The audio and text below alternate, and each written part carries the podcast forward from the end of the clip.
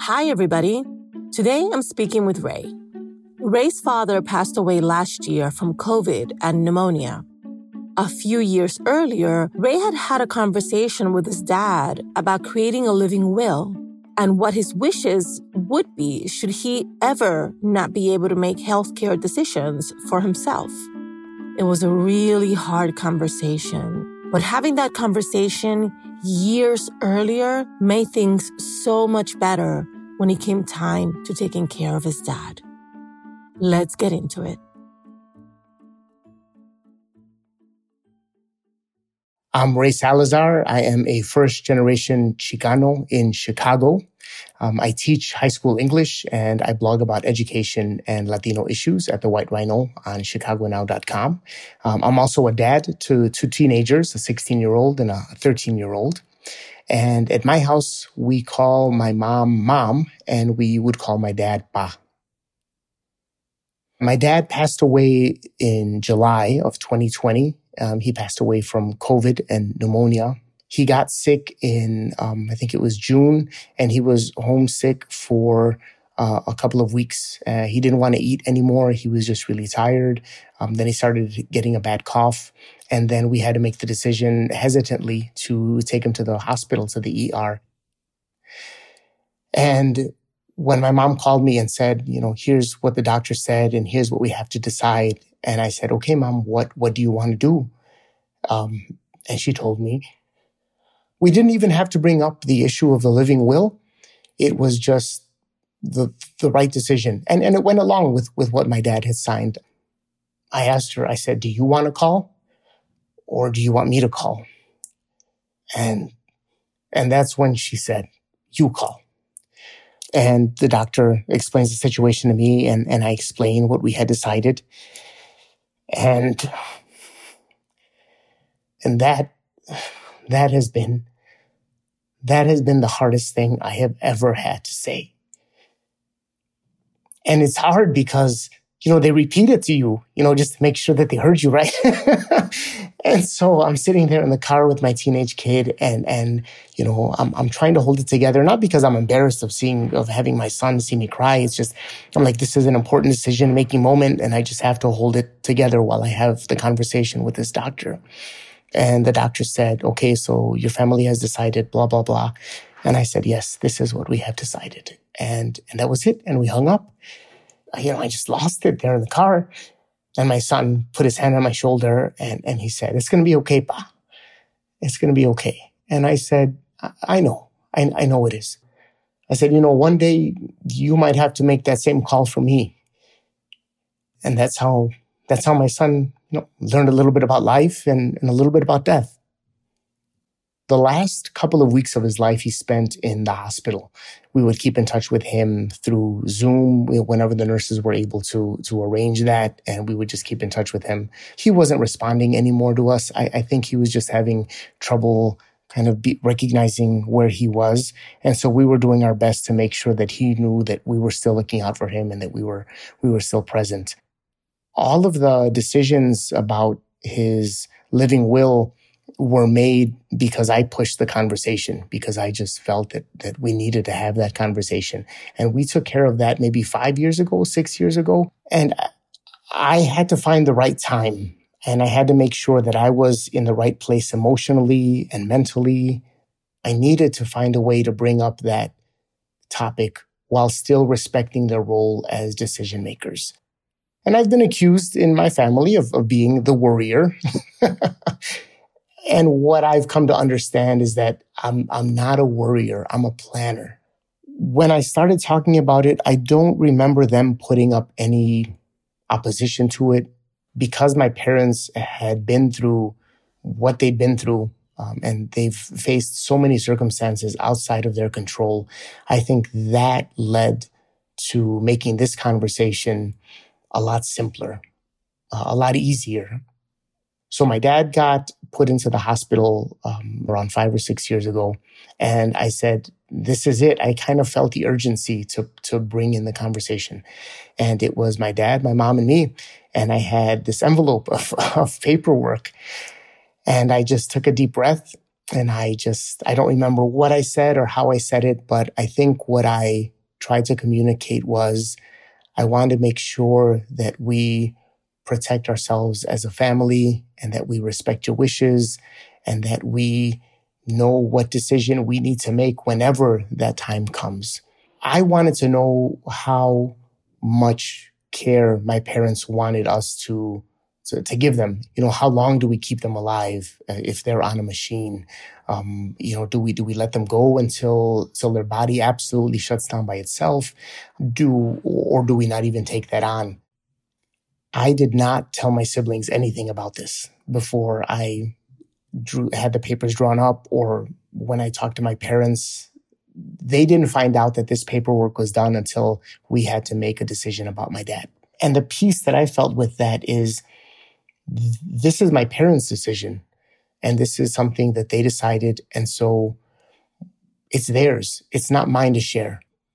It was just a matter of finding peace. And, and I did have an incredible sense of peace because I just felt like, okay, I, I know what to do. And, and the other thing that I thought about is, you know, as the oldest, I thought, you know, how can I decrease the chances of there being any conflict among the siblings, among the family, if we ever have to face that decision. Imagining our loved ones so sick that they can't tell us what they want is so painful. But speaking to them about what they want to have happen when they're healthy and well and able to communicate their wishes can make all the difference. Still, these are emotionally charged conversations, much more so because they also have legal consequences for ourselves and our loved ones. So, to help us figure it all out, I called in an expert.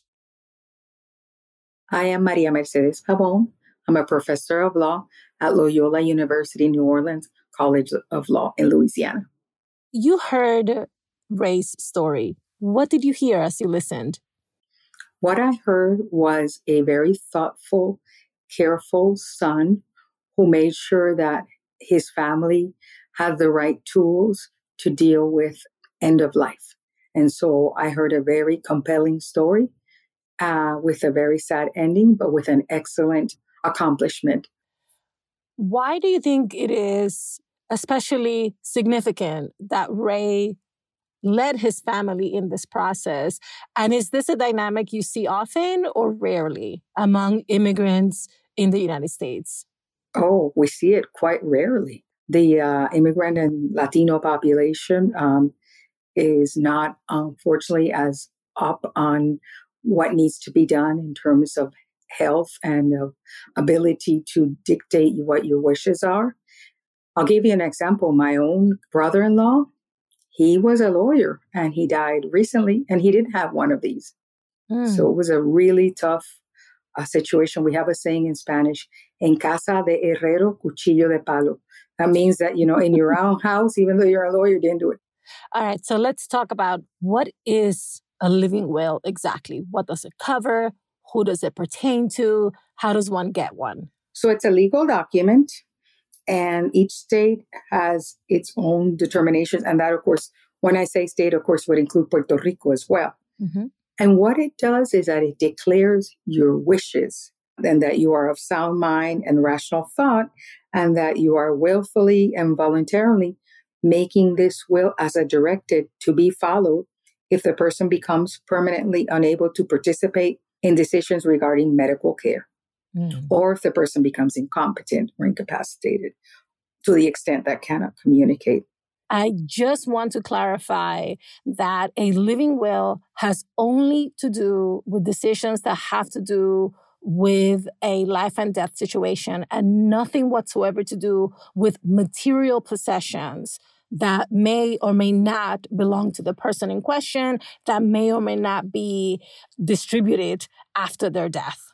That's exactly right. The living will is a health care directive. What kind of care do you want if you're not unable to express your wishes? But it's all in lifetime. In fact, you don't even in a living will talk about the disposition of your body. Mm. That you would have to also do in your will, the last will and testament. This is all you're still alive, but you can't communicate. So your wishes are not known. So how do we make you communicate wishes? Living will, also known as healthcare directive.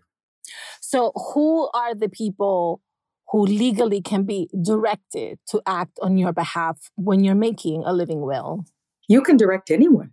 It's since what you're doing is you're, you're giving the uh, the person becomes like an agent, right? And so you're giving that agency to someone that you trust. Uh, I have a good friend, and she d- doesn't have any children, and she's a widow, so she's directed her nephew, and after that, a cousin, and after that, me, a friend. So you, you that's the one thing you want to have what they call um, substitutes or alternates. You have the person and you have the next person and you spell it all out in the document. So I imagine you want to have that conversation with the person you're going to designate ahead of time. Oh yeah, because for among other things, you have to put their information in the living will. So yes, you talk to your person that you trust. Then of course you have to have the tough discussion about what is it that you want them to do? Cardiopulmonary resuscitation. Yes, I want, or no, I don't. Mechanical breathing, artificial nutrition, hydration, pain medication, antibiotics, blood or blood products. So you have to not only um, say, you know, what you want, but have discussed it so that the person who you're appointing feels comfortable executing these wishes, correct? So, in Ray's particular circumstances, he initiated the conversation years before the living will needed to be acted upon. And so, what is your recommendation for, you know, first gen children if they think that having this discussion is appropriate for their family? What are some of the basic do's and don'ts in approaching this conversation with a parent?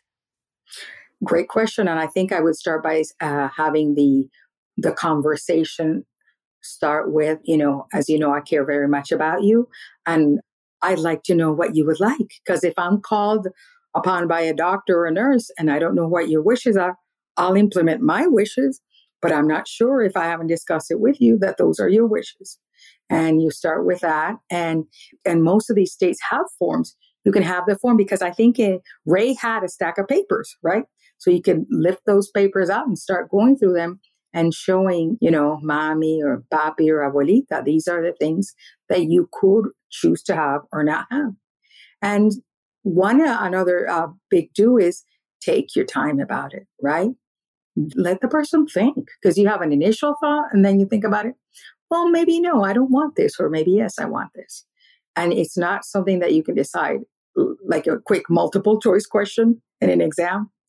And so give um, mommy or papi or abuelito abuelita a chance to think about it. And then when they're ready, you are going to need witnesses. So uh, that's one thing. The best is probably to get an attorney, but I th- I know you can also do them on your own. It depends on each state. Okay. Okay. But definitely you would recommend seeking legal counsel. Absolutely. Because you could do a package that has your last will and testament for the property, you have this uh, living will declaration, and then you could have what is called a power of attorney because this is only going to work for health. What about like bank accounts, all that? Your wishes regarding how to pay, for example, for what you're putting down in your living will.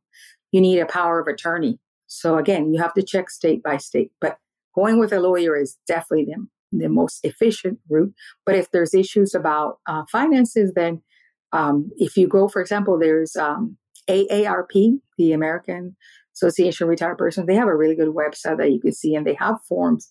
There's also nolo.com, I think. It's one of the self help places that folks can look at um, forms to, to use as mm-hmm. guides.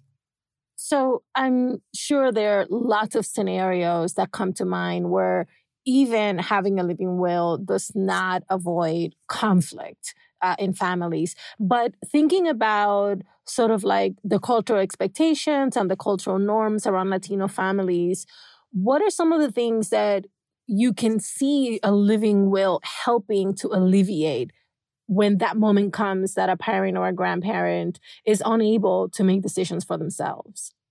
In the absence of a living will, you're going to have to be looking for evidence of what the person would have wanted, that you have to go to court. It's super complicated. Without a living will, then it really just uh, becomes um, spouses, children, you know, and there, there could be a tug of war between spouses and children. If the living will is clearly written and clearly expresses the wishes, then the family can have a discussion and not agree with the wishes of the abuelito abuelita, but they have to follow him, right? It's in that directive. What I think if you go a step before is if you have the person once he or she signs the living will, share it, right? With the persons who are going to be the agent and say, This is what I've decided. I want to make sure you're comfortable because if you appoint someone who's not comfortable executing your directives, that's going to cause more controversy. And so instead, you say, This is what I'm thinking. This is the document. And then copies. I, you do need at least five copies, right? You have the one for each one of the agents. And if you have three, right, alternates and such. And then you have one to give to your primary doctor and then one to, to keep at home. So there was one thing that really surprised me about Ray's story, which is that he and his parents did not tell his two siblings at all. What do you think about that? Is that a recommended course of action? Do you think that it might be more beneficial to bring in other siblings who might want to be part of this decision making with their parents? Absolutely. I would bring in the other siblings, or at the very least, if it's already done with one sibling, that everyone get in and is informed as it's happened so that there's uh, no disagreement. And if there is, mom or dad is still around and you can work it out and do another one. You know, these can be revoked. Revoke is when you stop a legal document by tearing it up. You can tear it up or you can write a new one with a date that's subsequent to the previous one. So the next living will would supersede the, the first one. I want you to be really direct about the absolute do not ever do this if you are the son or daughter of someone who you would like to convince should have a living will. Uh, you have to be calm and placid about it, which I think that's what Ray talks about in in his story, how he stayed calm because you don't want to be hurried. You don't want to feel like you're pressuring the person. If mommy or papi or abuelita, abuelita is not ready to have a living will, then you know what? Unfortunately, they're not. You cannot force a person to do a living will. But you know, if you are, um, you've gotten a no, I don't want to do a living will from abuelito, abuelita, mom or dad. But they do say, I'd like to think about it. And you say, well, okay, well, when you're ready, let me know what your wishes are and we can at least talk about them because then I will know and I will be able to give evidence if I'm ever asked. If we don't discuss it, then I, I won't know. And I'll again exercise what I think is the right thoughts and wishes, but I want to make sure I can do yours, even if you decide not to put it in writing. And it might cause teary eyes and all that, but I think people um, will feel re- more ready to go when they know you left your affairs in order. And if they're not ready, you say, okay, so I'll give you some time and then maybe take it up every several months until eventually you you don't want to use the word wear them down, but you re- make them realize that your persistence is because you care. Thank you so much. You're so welcome, and thank you for bringing attention to this very important topic.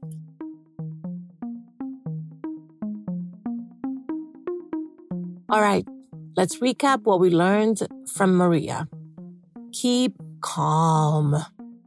Approach these conversations when you're in a good emotional place. If you're calm, centered, and ready to listen, the conversation will be so much more productive. Give them time.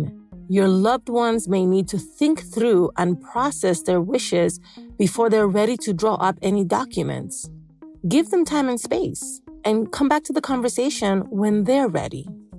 And remember, communicate, communicate, communicate.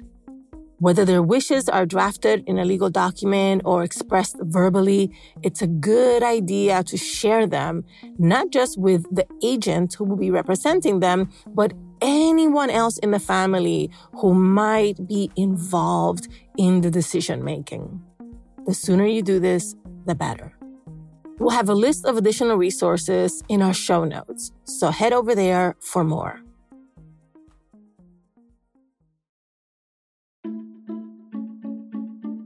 Thank you for listening and sharing us. How to Talk to Mami and Papi About Anything is an original production of Lantigua Antigua Williams & Co. Virginia Lora is the show's producer. Kojin Tashiro is our mixer.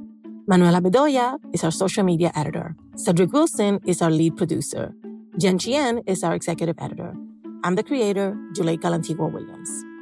On Twitter and Instagram, we're at Talk to Mami Papi. Please follow us and rate us on Apple Podcasts, Amazon Music, Spotify, Pandora, and anywhere you listen to your favorite podcasts. Bye, everybody. Same place next week.